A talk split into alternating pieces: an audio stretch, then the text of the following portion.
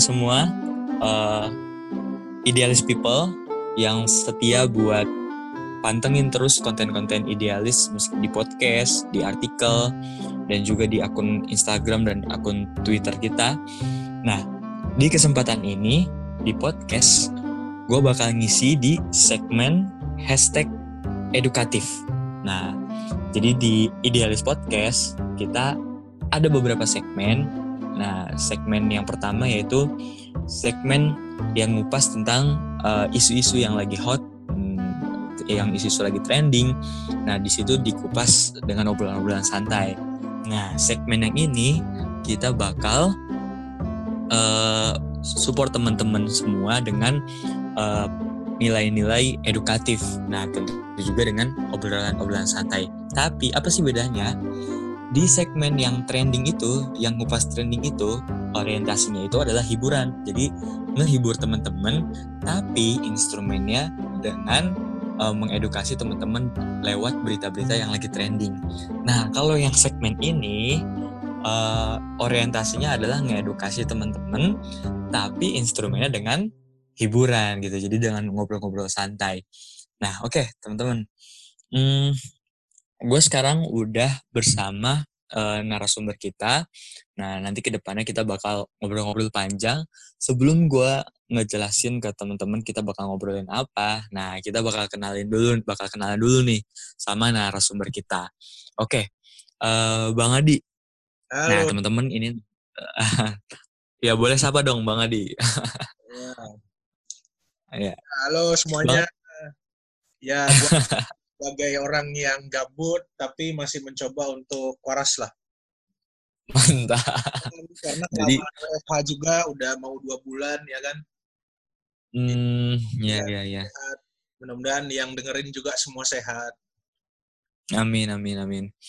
Uh, ini Bang Adi pengen tahu dong Bang Adi ini aktivitasnya apa sih? Mungkin aktivitas sebelum corona ya kan kalau misalnya aktivitas pas di corona mungkin di kita semua sama ya WFH atau enggak mungkin nguliah di lewat online gitu. Pengen tahu dong Bang Adi ini aktivitasnya apa pas dunia masih baik-baik saja?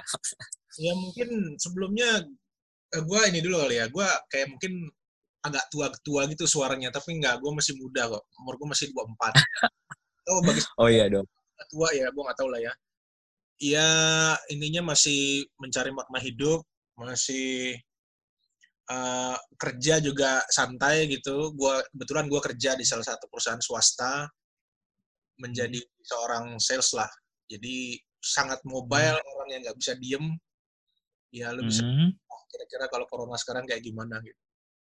Hmm. Dan gue juga sangat peduli terhadap financial services dan financial edukasi lah, terutama dalam milenial yang mengelola aset gitu. Karena gue sebagai salah satu anggota milenial juga cukup miris lah melihat orang-orang milenial yang kurang memikirkan masa depannya mereka dalam hal finansial gitu. Hmm. Ya, bang tadi gue tertarik di poin ini bang, uh, mencari makna hidup. Wow. Ya, Lu ya. mencari makna nya dengan mendengarkan lagu-lagu Hindia, Fish dan lain-lain atau mencari makna hidup ketika lu banyak berkomunikasi dengan orang atau gimana? Cerita dong bang makna hidupnya maksudnya apaan bang? Uh, gini, ketika gue cari uang gitu, terus gue punya security untuk diri gue sendiri, terus diri gue sendiri itu mau ngapain kalau nggak berguna buat orang lain? Nah jadi ya makna hidup gue salah hmm. satunya adalah harus berguna bagi orang lain lah. Karena Oke. Okay aku juga dasarnya bukan orang yang auto tajir dari orang tua gitu ya jadi jadi harus struggle juga gitu. Oke oke. Berarti karena bangun ini dilahirkan bukan dari rahim kesultanan gitu. Bukan dilahirkan dari rahim kesultanan terus mencoba untuk uh, apa namanya uh, gimana caranya nih bisa punya security dalam keuangan terus di akhirnya di ujungnya akhirnya lu mikir uh, gimana caranya bisa bermanfaat buat orang lain ya? Gitu bang. Betul siap. Oke mantap mantap. Uh, terus juga nih bang kan lu kan pengen ngebaca tentang finansial kan. Uh, kalau boleh tahu pendidikan lu gimana bang? Uh, pendidikan formal ya dari S1 dan S2-nya itu apakah relate? Oh, sebetulnya mungkin agak kurang nyambung ya. Cuman gini, gua gua Hmm. ceritain dulu deh. Gua ini anak teknik murni sih. S1 Hmm. gua kuliah teknik elektro, S2-nya gua lanjutin lagi teknik elektro sampai lulus. Yang bener-bener Hmm. gua mendalami bagian telekomunikasi. Jadi udah nggak ada hubungannya tuh sama pekerjaan gua sales atau uh, pembahasan gua yang hari ini gitu. Cuman kan siapa pun orangnya, apa pun pekerjaannya, dia harus ngerti ekonomi dong. Karena ekonomi itu kan kayak ya lu hidup tuh berputar di ekonomi. Kalau lu nggak ngerti ekonomi, lu akan dibodoh-bodohi oleh orang yang mengerti ekonomi kan. Akhirnya gue belajar sih.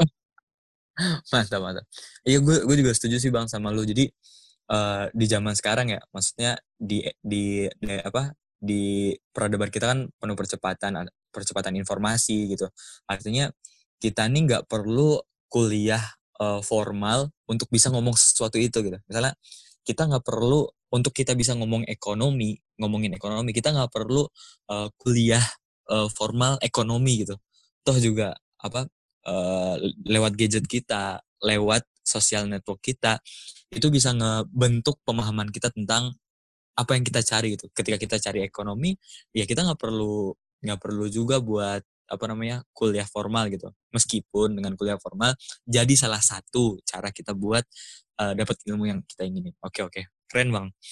Hmm, iya mungkin tadi itu ya aktivitas dan juga uh, apa namanya pendidikannya bang Adi. Nah Berarti kan artinya kita malam ini sepakat ya Bang ya, mau ngomongin tentang uh, apa namanya uh, keuangan gitu ya, finansial gitu ya Bang ya.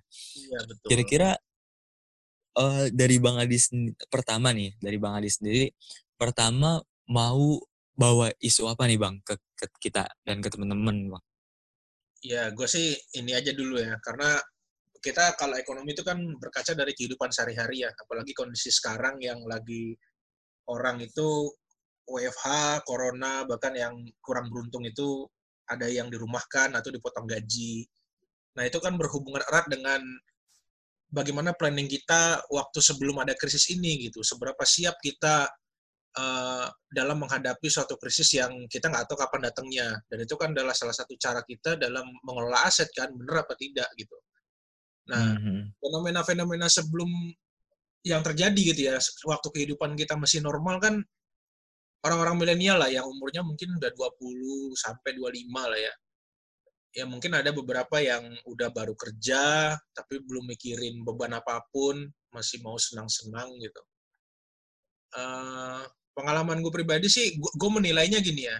Oke okay lah kalau mereka masih muda, mereka mau senang-senang oke. Okay. Tapi kebanyakan dari mereka terjebak sama ini uh, ya hutang lah ya kita bilang hutang yang untuk gaya-gaya misalnya untuk panjat sosial gitu yang sesuatu yang tidak dia butuhkan tapi dia beli itu sangat banyak apalagi gini ketika fenomenanya gini lebih aneh lagi kalau gue kalau gue lihat orang yang memang dari dulunya dari lahirnya udah sultan ya dia punya duit kan dia bisa beli yeah. sesuatu yang mewah itu kadang bukan buat pamer gitu, buat diri dia sendiri.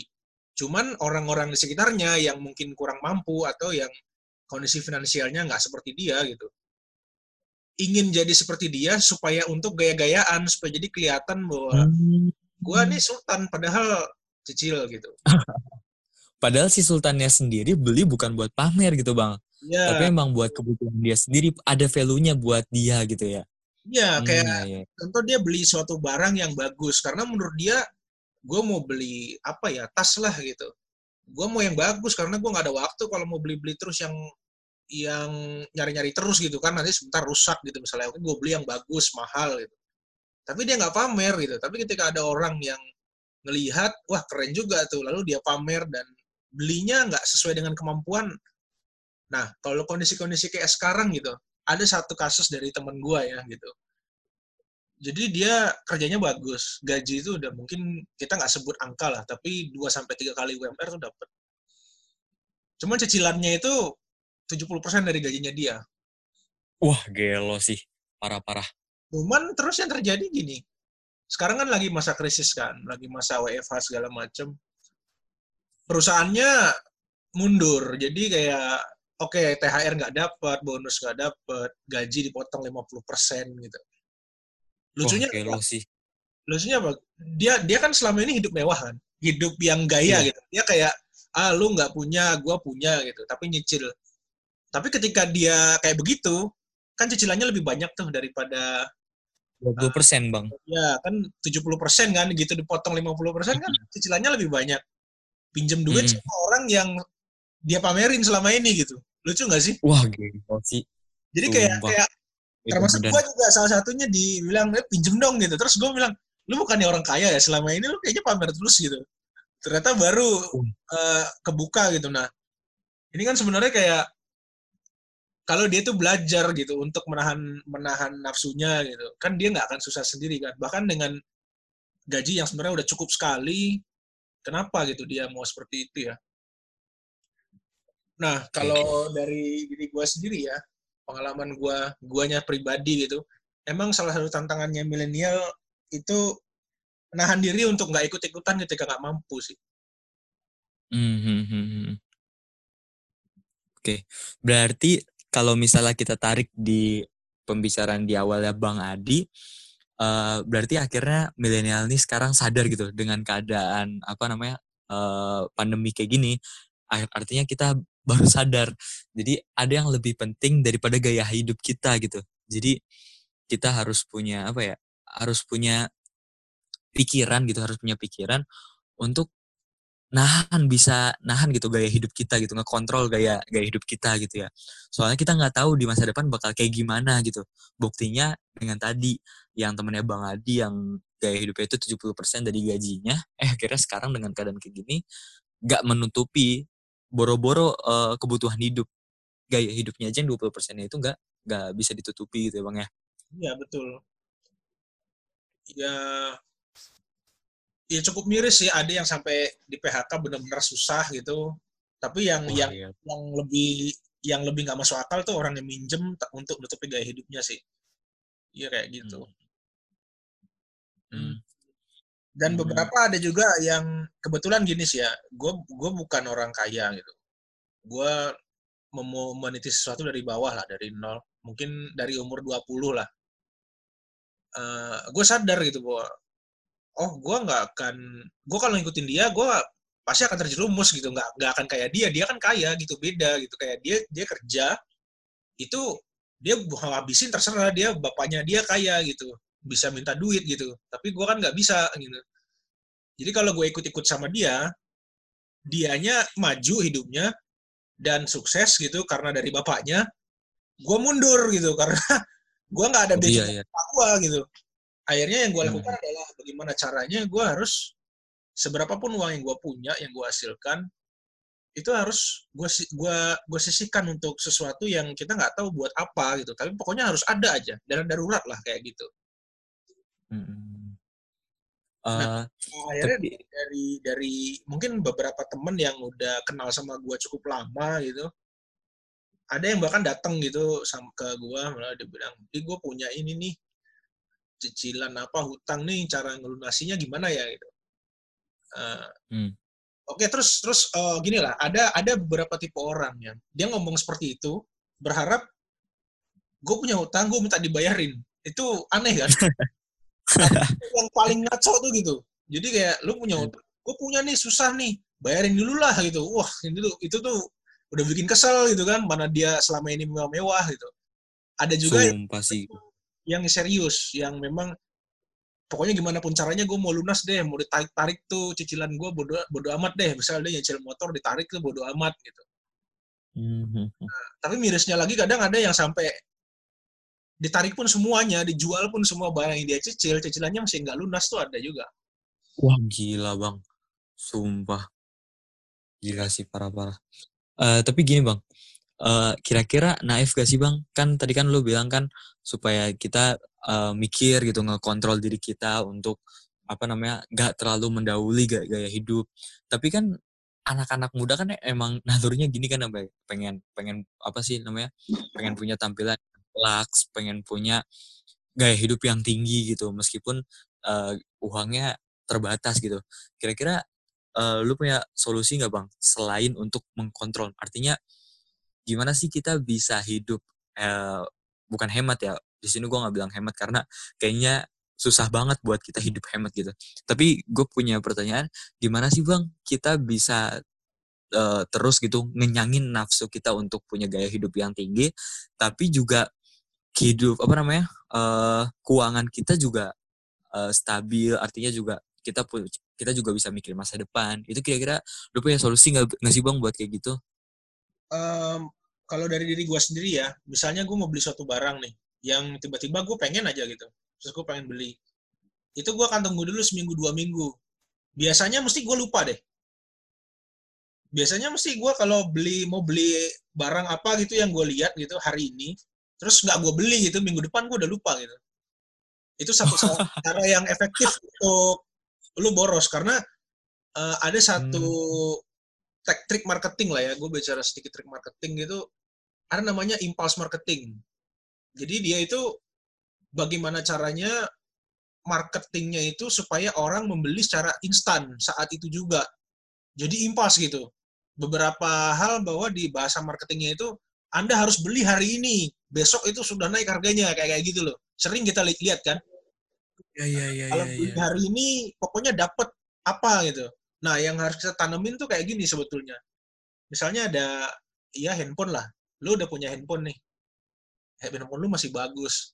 Terus ada orang menggunakan trik impulse marketing itu. Beli hari ini diskon 50% gitu.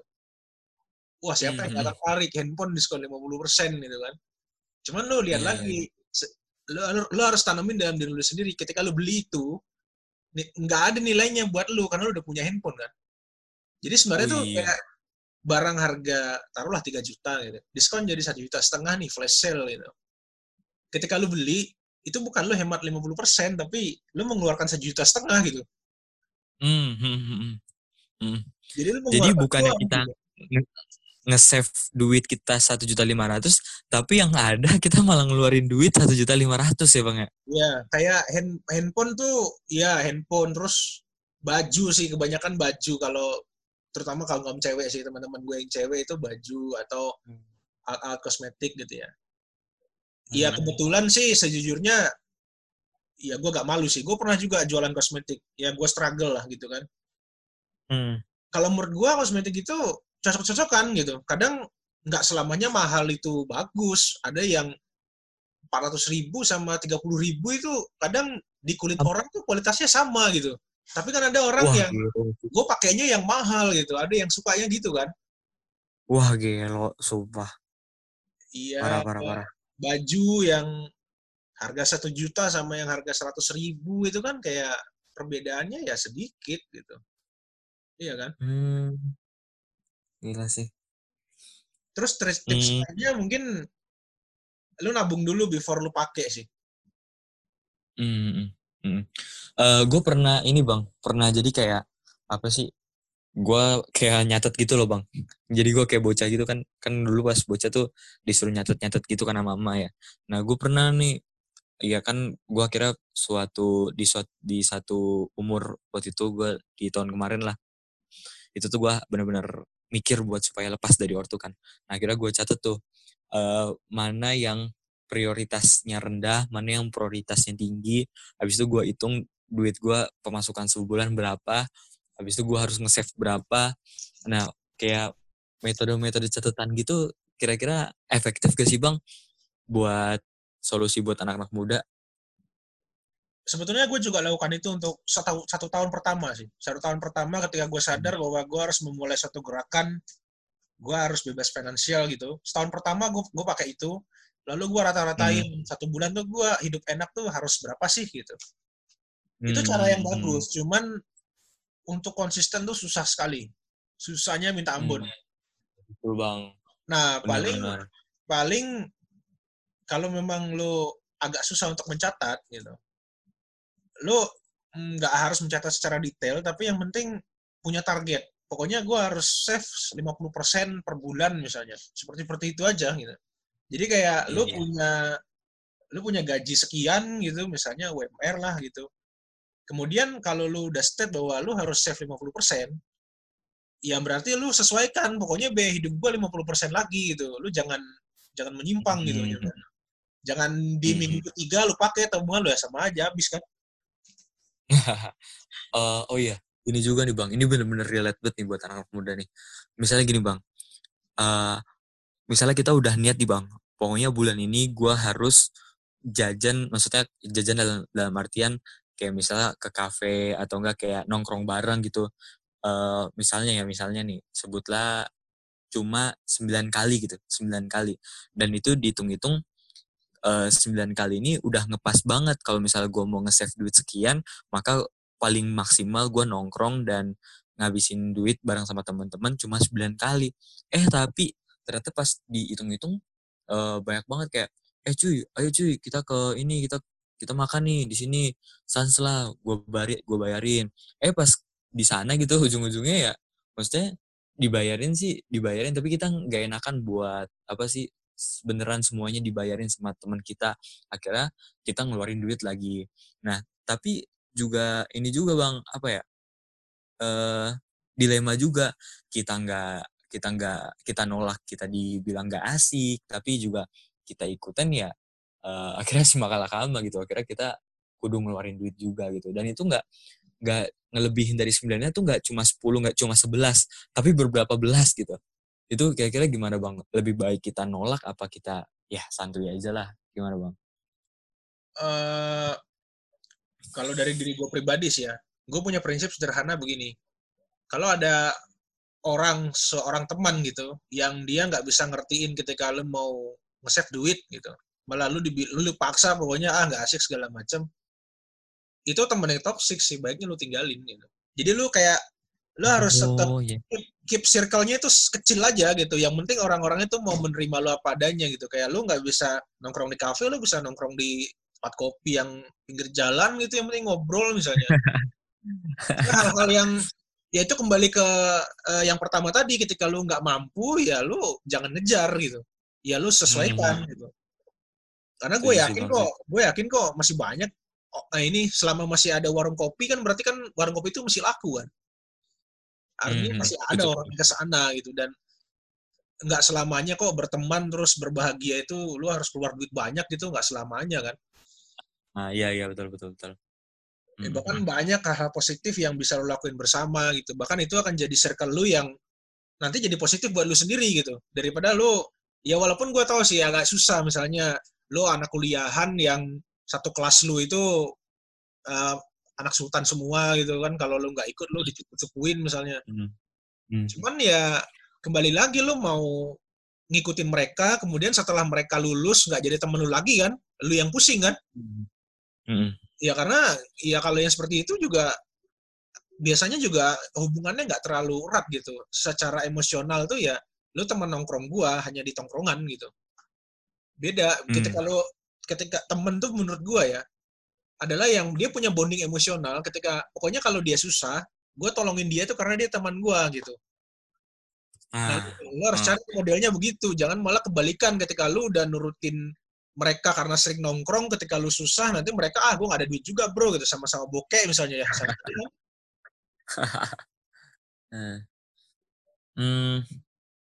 sama ini bang apa yang gue tahu ya yang gue tahu sih yang gue tahu itu kayak anak-anak muda kayak bukan apatis ya tapi nggak nggak terlalu tertarik sama kegiatan sosial gitu bang kira-kira uh, menurut lo penting gak sih dari uh, pemasukan kita tuh kita nganggarin sedikit atau ya nganggarin berapa lah untuk kegiatan sosial gitu misalnya kita nyumbang itu uh, apakah lu meraktekin atau lu punya pandangan kayak gitu atau atau lu nggak setuju atau gimana bang kira-kira bang? uh, kegiatan sosial itu kan memberikan kita kepuasan emosional sebetulnya. Jadi kayak hmm. Kita jadi pikiran dan hati kita rasanya tenang gitu kalau habis nolong orang. Kalau gue sih gitu ya, dan gue rasa mungkin kalau orang yang masih normal hatinya gitu, yang belum ditutup hatinya itu mesti punya punya rasa seperti itulah ketika dia benar-benar bisa menolong orang yang membutuhkan tuh mesti ada rasa senang gitu. Dan itu emang hmm. dibutuhkan sebenarnya oleh manusia yang masih normal ya.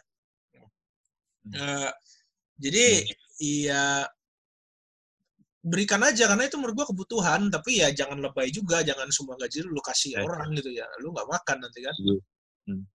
dan iya. lu juga meraktekin lu apa namanya punya anggaran tersendiri buat kegiatan sosial atau ya kalau gue lagi pengen ngebantu ya gue ngebantu apa gimana bang itu gue nggak pernah anggarin sih pokoknya kalau gue ada Hmm. kelebihan atau kalau ada yang membutuhkan gitu dan pas gue ada gue gua bantu gitu Mhm. ya apa Berarti- halnya lah Iya. Berarti juga artinya di Bang Adi menyarankan buat teman-teman yang milenial supaya eh, apa ya? Meskipun nggak nganggarin, seenggaknya punya keinginan gitu ya Bang ya untuk nyisihin duit ya untuk kegiatan-kegiatan sosial gitu ya Bang. Maksudnya, kegiatan sosial itu kan nggak Ah. hanya uang kan maksudnya ketika lu lu nggak Iya bisa juga. sumbang dengan uang lu bisa sumbang dengan tenaga lu misalnya iya kan hmm, hmm, hmm. Iya dan Iya, iya, iya. dengan, lo misalnya yang punya duit gua nih tapi ya udah gua kasih sama orang yang kerjain misalnya. Lu bagian yang ngerjain lu kan juga dapat juga senangnya Oh, dan iya, bahkan iya, iya. eh, waktu waktu lu jadi positif kan. Lu jadi nggak kebanyakan nongkrong mah habis uang lu. Iya, iya, iya, betul, betul, betul. Hmm. Oke Bang, mungkin tadi kan kita udah ngobrolin kor- dari corona sampai ke benar-benar eh, kayak apa ya permasalahan-permasalahan yang individual gitu, jadi per- permasalahan-permasalahan pribadi nih Bang. Nah, mungkin kita eh, kembangin lagi nih Bang eh, obrolan kita. Nah, kira-kira eh, lu punya isu lagi nggak Bang tentang corona ini, tentang finansial eh, imbas dari corona Bang? Ya intinya manusia kreatif lah apalagi masih masih muda ya. Ya mereka nggak punya Hmm. uang terus udah pinjem-pinjem sana sini nggak dapat mereka jadi pengusaha dadakan gitu. Yang Hmm. tiba-tiba pokoknya jualan apa pun lah. Ada juga yang agak jahat nimbun masker misalnya. Atau bikin ini dekat gitu ada juga. Eh ya bahkan teman gue ada satu orang yang dia cukup serakah sih. Jadi memang dia lagi susah gue tahu dia lagi susah. Dia rela Hmm. pinjem duit pinjem duit gitu untuk timbun masker. Dan akhirnya dia malah ditipu Oh, orang. itu ada Wah, sih gila. gitu nilainya nilainya 15 juta loh 10 15 juta gitu Gelo. Gila, gila, gila. Jadi dia nyum dia nyim apa minjem uang supaya dia pengen nabung apa pengen nimbun masker eh tapi dia malah dibohongin gitu ya. Uff, Iya, karena dia sih, dasarnya juga udah bohong dari awal sih ketika dia dia ngomong Iya. itu karena gue lagi susah nih kena corona jadi kayak segala Wah, macam gitu kan. Gila. Nggak taunya kerjaannya masih ada, cuman dipotong aja sedikit gajinya. Ya itu kan eh, pengusaha dadakan memang oportunis, tapi seharusnya nggak seperti itu kan. Iya, iya. Ada juga yang Iya, apa? sih, temen gue ya bikin catering rumahan yang bisa dibeli lewat Instagram gitu dan lumayan sih. Intinya ketika ada satu masalah ya, corona itu kan masalah ya. Pasti nanti ada Iya. muncul opportunity lain gitu. Ketika semua orang ada di rumah gitu kan. Berarti kan semua orang butuh apa-apa jadi online kan. Ya, ya pasti masih ada demand lah karena manusianya masih ada kan. Iya, iya. Eh, ada. itu gue pernah dapet juga bang eh, ilmu apa sih namanya pernah gue ikut kayak seminar-seminar tentang apa startup noh nah jadi konsep orang bikin startup tuh bukan dia tuh oportunis dalam artian gue pengen nyari duit maka gue bikin startup enggak tapi dia oportun sisi oportunis dari dia itu dia ngelihat masalah apa yang ada di sekarang nih sekarang tuh ada masalah apa terus dia cari solusinya terus dari solusinya itu dia dapat duit gitu Iya. gue pernah dapat info kayak gitu. Jadi kayak misalnya kayak Gojek aja tuh. Jadi eh jadi si orang yang punya Gojek ini mikir dulu nih masalah yang ada di masalah yang ada di masyarakat tuh apa? Oh ternyata masalah transportasi bla bla bla gitu. Nah akhirnya dia bikin startup yang tujuan awalnya itu nyelesain masalah masyarakat. Nah dengan solusinya itu dia dia dapetin duit gitu ya. Oke oke. Nah sama dari lu pribadi bang, lu di masa-masa kayak pandemi gini, lu nyari ini enggak eh, apa namanya penghasilan tambahan apa enggak? Ya gue masih sebenarnya gue buka dibilang tambahan nggak ya karena gue apa pun gue kerjain gitu. Gue jualan tuh Hmm. apa pun yang kira-kira orang butuhkan. Memang Hmm. memang kayak dibilang serabutan, tapi kalau hasilnya lumayan kenapa enggak? Karena kan gue gue ini kan ini bisa dibilang teknokrat lah dasarnya orang teknik ya kan. Dan apalagi sekolahnya sampai mungkin sertifikasi segala macem. Ya gue hanya konsultasi aja, gue tarik bayaran tuh bisa. Apalagi sekarang orang lagi banyak yang di rumah, banyak yang butuh software baru, banyak yang butuh kamera, laptop baru segala macem.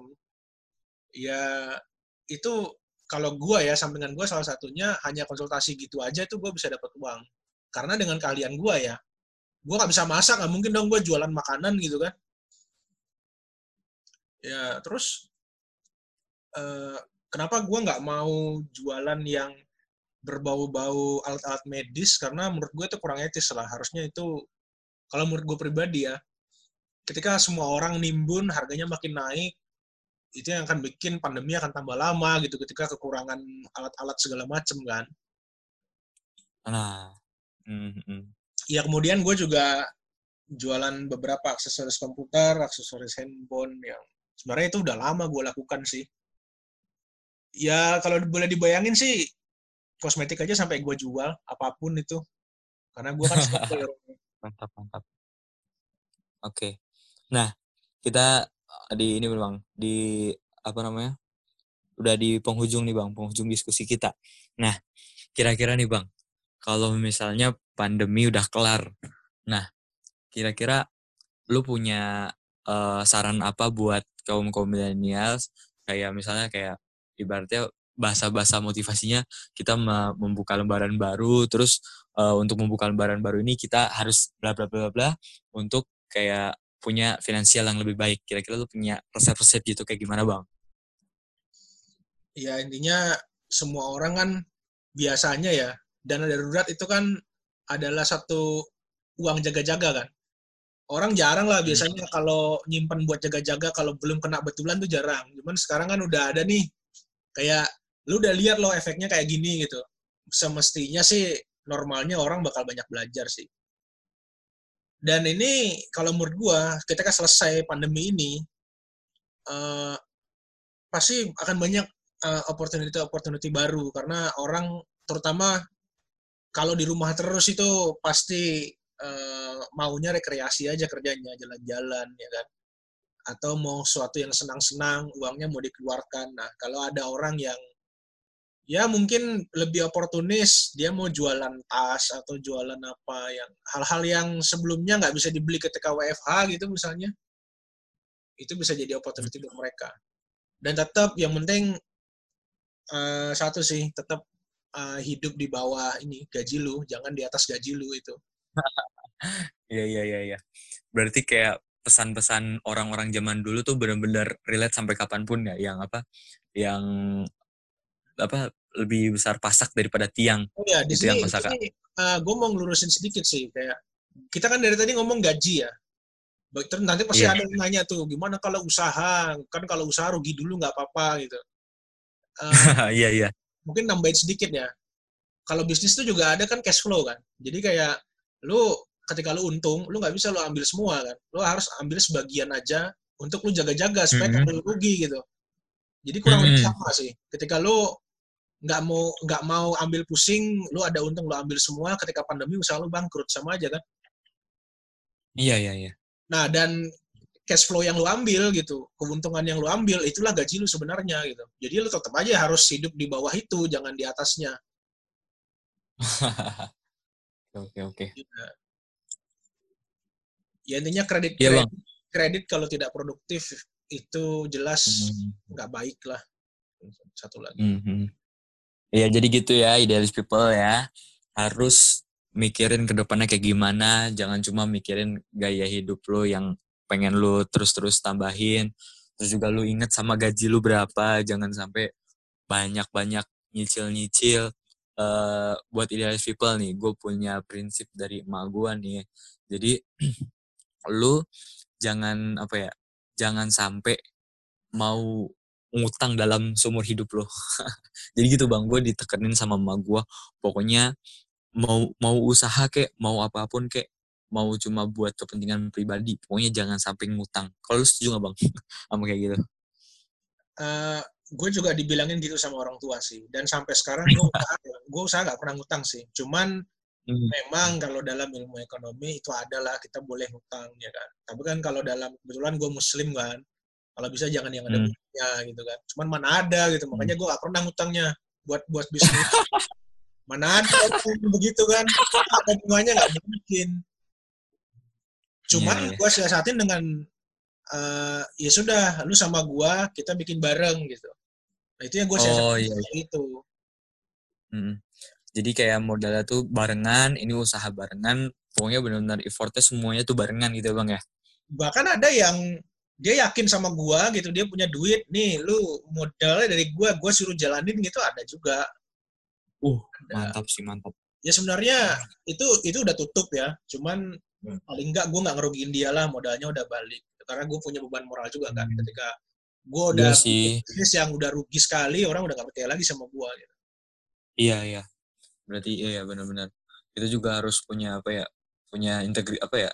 Integritas di diri kita no, supaya orang tuh punya kepercayaan ke kita gitu ya bang ya.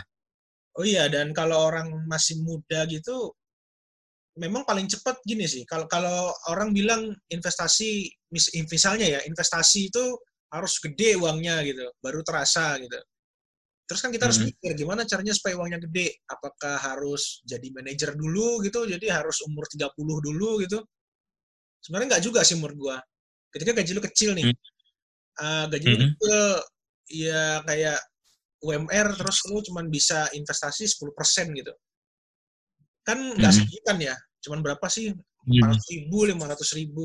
Tapi ketika lu kurangin nongkrong lu, lu bisa hemat sejuta deh, yakin gua. Hmm. Jadi apa? Kita tetap harus mulai dengan apa yang kita bisa aja gitu ya, yang kita bisa. Misal kita mau bisa sedikit, ya, kita lebih, coba lebih, itu gitu. lebih ini, lebih lu akan lebih efektif ketika uang lu kecil nih, lebih efektif menurut gua ya. Lu kurangi gaya hidup lu daripada Hmm. eh, gaya hidupnya lu senang-senengin terus sisanya lu nabung 100 ribu gitu kayak. Oh iya iya iya iya. iya. ketika lu Setuju, kecilin setuju. lu misalnya makan gitu, lu kurangin satu hari 10 ribu gitu. Satu bulan 300 ribu. Kita Hmm. sebut angka biar Iya. gampang ya. Ya kan? Betul betul bang. Iya. Oke.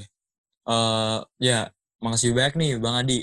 Bener-bener udah ngasih ujangan buat finansial buat anak-anak muda yang bener-bener eh, relate banget gitu. Beneran ada yang masalah-masalah kayak gitu, kayak gini tuh beneran ada gitu. Ya gitu ya pesan buat teman-teman ya mungkin, idealis mungkin people. disclaimer lah ya gua gua bukan financial advisor gua nggak punya sertifikat tapi Hmm. gua hanya belajar dari orang-orang di sekitar gua lah intinya gitulah Ah. dan gua gua agak miris aja dan gue ingin sampaikan unek-unek lah istilahnya. Ya jadi Kan lu mengetahui makna hidup bang, jadi lu nggak perlu advisor bang. ya kayak gua merasa peduli dengan orang-orang yang mudah-mudahan yang mendengarkan di sini juga mungkin juga di sekitar-sekitarnya ada yang seperti itu atau mungkin menjadi korban trendsetter dan lu nggak bisa jadi ikutin tren tuh pasti banyak deh mudah-mudahan bisa Iya. terbantu dengan ya sedikit pemantik lah dengan diskusi ini Amin, amin, amin. Iya gitu, teman-teman idealis people. Eh, juga kita sama-sama berdoa semoga pandemi ini kelar cepat kelar selesai dan juga bagi teman-teman idealis people yang terkena dampak eh, seperti dirumahkan, juga kayak gajinya dipotong, nggak dapet apa tambahan dan lain-lainnya. Semoga apa ya namanya musibah dari teman-teman musibah yang nimpa ke kita bisa Allah bisa Tuhan Tuhan kita ringanin terus juga eh, semoga nanti setelah kita pandemi ini kita kelar kita punya keinginan baru untuk untuk mikir ke depannya finansial kita bakal kayak gimana. Iya yang terakhir makasih Bang Adi yang udah eh, nemenin diskusi eh, di Idealis Podcast kali ini. Eh, semoga kita bisa diskusi lagi di Idealis Podcast bareng sama Bang Adi di di eh, kesempatan lain waktu ya Bang ya? Ya siap. Oke, makasih banyak Bang Adi. Bye-bye.